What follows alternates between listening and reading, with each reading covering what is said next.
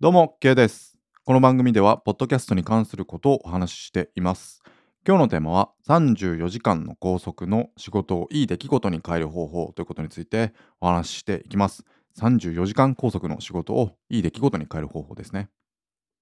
えー、おとといの、朝出勤して、で、そのまま、えー夜も夜勤もやって、で、次の日の昼間も、えーやって、で、昨日の夜に帰ってきたという感じで、まあ、計算してみたら34時間拘束されていたなということで、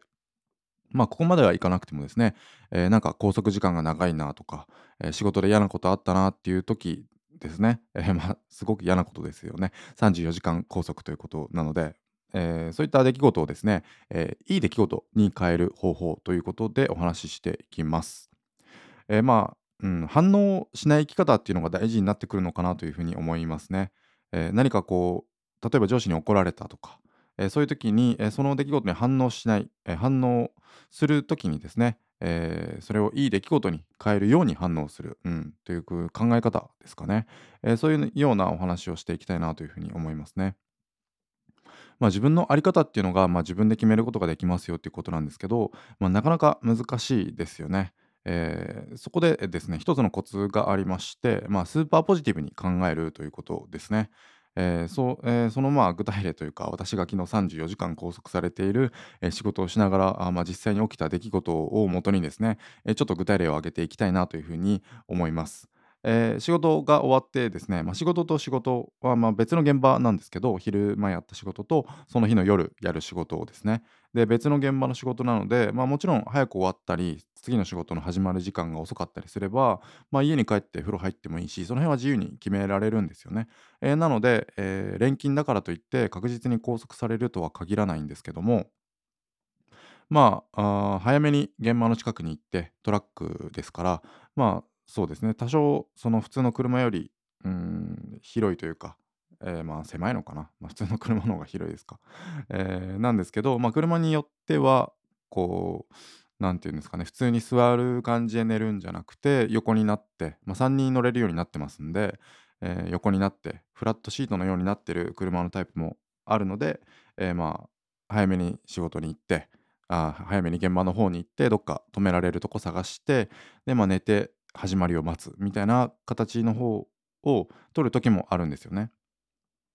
でまあじゃあし一つ目の仕事が終わりましたとえじゃあ次の夜勤の仕事場に向かっていく途中にあじゃあお腹が空いたなっていうことで、まあ、すき家があったので、まあ、駐車場広いなということでトラックで入ってで、えーすき家の中に入って座った途端にですね店員にこう言われたんですよね。あ本日はあのすいませんもうえー8時までで、えー店内でのお食事はできないようになっておりますって言われてああそうなんですか？っていうことで。えーまあそこでまず普通の考え方というか、まあ、スーパーポジティブに考えない人にとってはふざけんなよっていう感じになると思うんですけども、えーなんだよコロナとかふざけんなよみたいな感じ。まあコロナで 8時までの営業って感じになってるんですけど、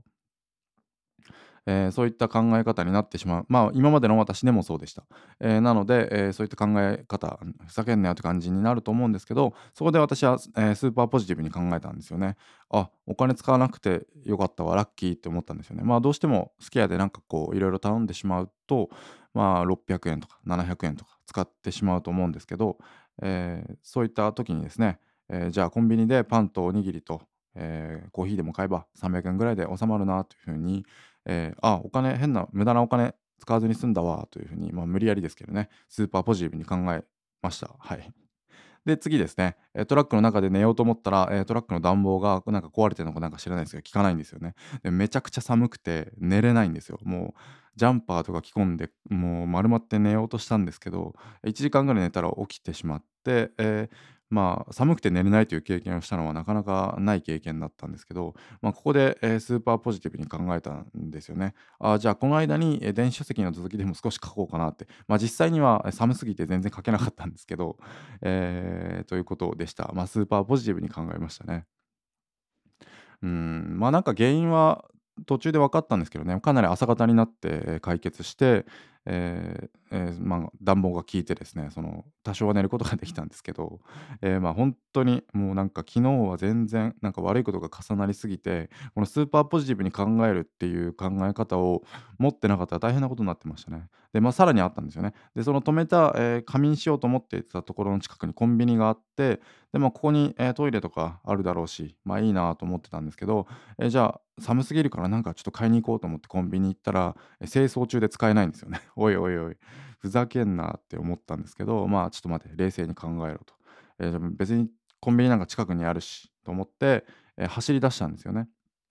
走り出したら、えーそのトラックの、え暖房が効き出したんですよ。えーちょっと待って、どういうことだってなって、えーまあ、その回転数を上げるっていう解決策に至ったんですけども、えーそういったことでですねももしそのコンビニが使えたとしたらその解決策までに至らなかったので、えーずっと暖房が効かないままだったということですね、えー走り出すと回転数が上がるんで暖房が効き出したんですよね。ってことは止まってる時もちょっとこうつまみをいじって回転数を上げとけば、え暖房が効くんじゃないかということでそれに気づいたんですよね。まあ、たまたまそのトラックだけの何十台もあるトラックのうちたまたまそのトラックだけそんな変な感じになってたので、え全然気づかなかったんですよね。えーなのでこのコンビニが閉まっているということによって解決策が分かったということであナイスこのコンビニ閉まっててくれてありがとうみたいな、えー超スーパーポジティブに考えました。はい、じゃあ最後ですね、やっと終わって、えー仕事が終わって、え帰ってる途中ですね。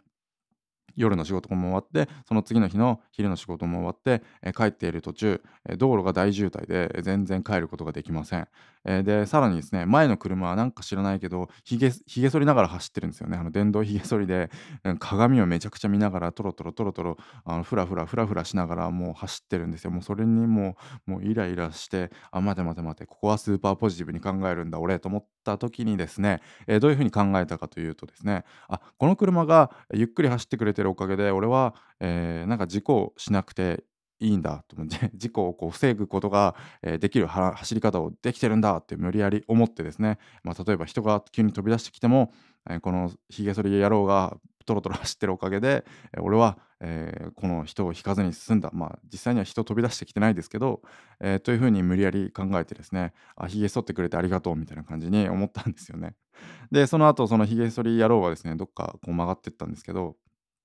でまたその後にちょっとお年寄りみたいな家族連れの、えーおじいちゃんみたいなその運転手のおじいちゃんの車みたいなのが割り込んできて、えーまた前に現れたんですよね。でその車もまた激遅で、えーなんか飲食店を探してるみたいな感じでキョロキョロしながらで結局なんかどっか飲食店に入ってたんですけどまあこの車も同様ですね。あ待て落ち着けとこの車がゆっくり走っているおかげで俺はうん事故を防ぐことができてるんだって、まあ、同じですけどね無理やり考えて、えまあ、今までの私だったら、まあ、ここまでのこの34時間拘束の中で、え起きたコンビニが閉まってるとかすき家が、うんなんか食べさせてくれないとか、えなんか暖房が効かないとかもう最悪すぎることが重なったんですけどまあなんとかスーパーポジティブに無理やりつなげてですね冷静に、えー出来事に反応しない、えー生活ということをしてですね、え34時間拘束ということを乗り切りましたね。まあ普段であればあ途中で家に帰れる時間っていうのが生まれて、まあうん、シャワー浴びに帰ったりとか、えーできるんですけども、まあ今日はもうめんどくさい電子書籍もう書いてればいいかと思って車の中に寝てればいいかみたいな感じで、えー帰らないという選択をして、えーやったわけなんですけど、まあ、そういう選択をしたのは自分なわけでですね、えー会社に無理やり34時間絶対家に帰るなみたいな感じに言われてるわけではないんですよね。実際に、え数時間の時間が空いた時っていうのはありましたんで、えー忘れ物をして会社に帰ってきたりしたんですよね。でその時に家に帰ることもできたわけでで私が、えーそういった家に帰らずに今日は、えートラックの中で寝るっていう選択をした私が、えー引き寄せた、えー出来事ということになっていますんで、えーそういった出来事にですね反応しない生き方、え自分が悪いんだ、え誰かのせいではなくトラックのせいとかでもなく、え自分がそういう選択をしたから自分がそういうことを引き寄せたっていうことを、え踏まえてですね、えそれを出来事に対してスーパーポジティブに考えると、え無理やりなんかこう無理やりっていうか、えなんかうんコンビニさん閉まっててくれてありがとうみたいな。君の君が閉まっててくれたおかげで暖房が効かない理由が分かったよみたいな、えーちょっと傍から見たら頭おかしいかもしれないんですけどまああ別に誰かにそういう、えー考え方をこう話してですね、えーお前ちょっとその考え方おかしいんじゃないって言われたとしてもですね、えー自分が、えーその出来事に対して、えー解釈する考え方ということになってきますんで、えまあ、そういった、えスーパーポジティブに考えればですね、え何か理不尽なことがあったとしても、え例えば上司に、え無理やり、え無理やりというか、上司に理不尽な怒られ方をした時にですね、あ、そんなに気にかけてくれて心配してくれてありがとうございますっていう感じに、まあ、スーパーポジティブに考えることによって、まあ、全然、え反応の仕方が全然違ってくるのかなというふうに思いますね。まあ、なかなか難しいのは現実ではあるんですけれども、えああ、自分が、この出来事に反応して、この人に対し、えこの人に自分の生き方が、左右されてるなっていうことを思った時にですね、え自分のことは自分で決めると自分の生き方は自分で決めるっていうことに、え考え方に、えすることによってですね、え全然違う、え精神衛生上、え精神衛生が保たれるのかなというふうに思いました。はい。えーまあ、ポッドキャストのことに関する、えー番組なんですけども、こういったふうにですね、えーなんかこう、普段の生活とか、えそういったことに関係することも話していきたいなというふうに思っていますね。はい。え、じゃあちょっと今日は、ま、話のまとまりが、